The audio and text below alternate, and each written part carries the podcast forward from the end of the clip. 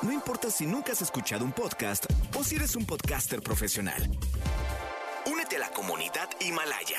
Radio en vivo. Radio en vivo. Contenidos originales y experiencias diseñadas solo para ti. Solo para ti. Himalaya.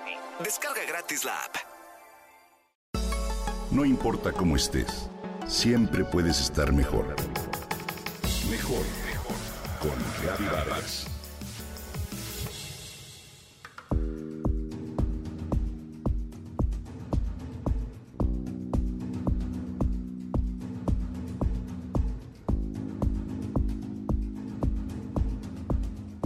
¿Has escuchado hablar qué es la sensoestética?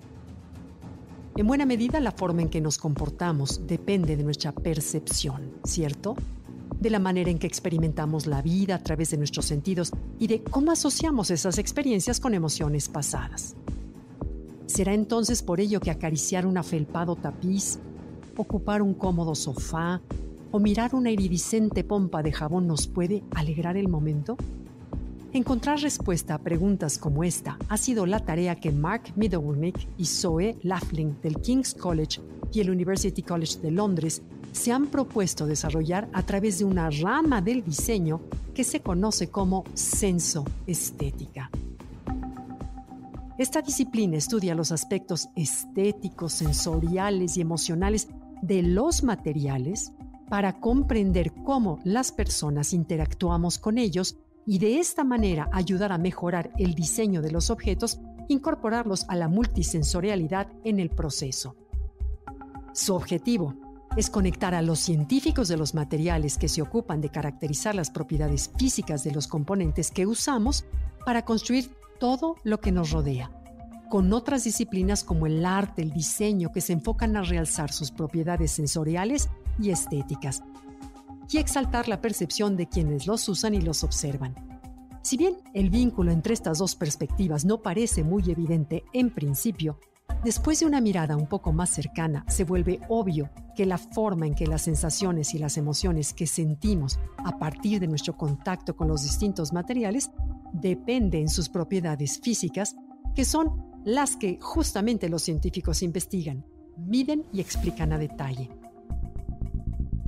Así, Mark y Zoe sostienen que la textura, el color e incluso el olor de un objeto pueden afectar nuestro estado de ánimo.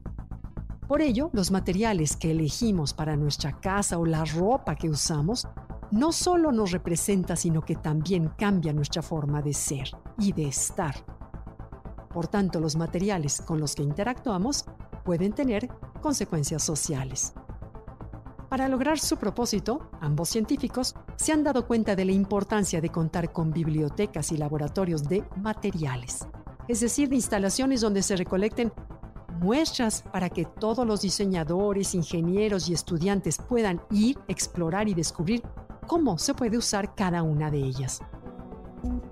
Por tal motivo, en 2013, fundaron The Institute of Making, un espacio en el que las comunidades de distintas disciplinas pueden colaborar. Su biblioteca cuenta hoy con más de mil materiales diferentes que van desde aerogeles de la NASA hasta fibras ópticas. Además, su taller Makespace alberga impresoras 3D, presadoras, ruedas de alfarería y otros equipos que combinan las tecnologías tradicionales con las más recientes para facilitar las actividades a todos sus colaboradores. Desde chico, Mark ha soñado con las construcciones termocrómicas, o sea, con edificios que puedan cambiar de color con la temperatura, que puedan volverse blancos en el verano para reflejar la luz solar y reducir el uso del aire acondicionado, y que se oscurezcan en invierno para absorber más calor y ahorrar la energía para la calefacción. ¿Te imaginas lo que sería tener una ciudad cuyos edificios cambiaran con las estaciones? ¿Será que la sensoestética nos traiga en el futuro próximo esta y otras muchas maravillas? ¿Tú qué opinas?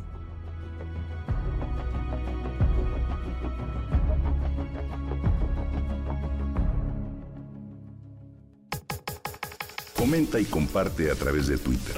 Gaby-Vargas.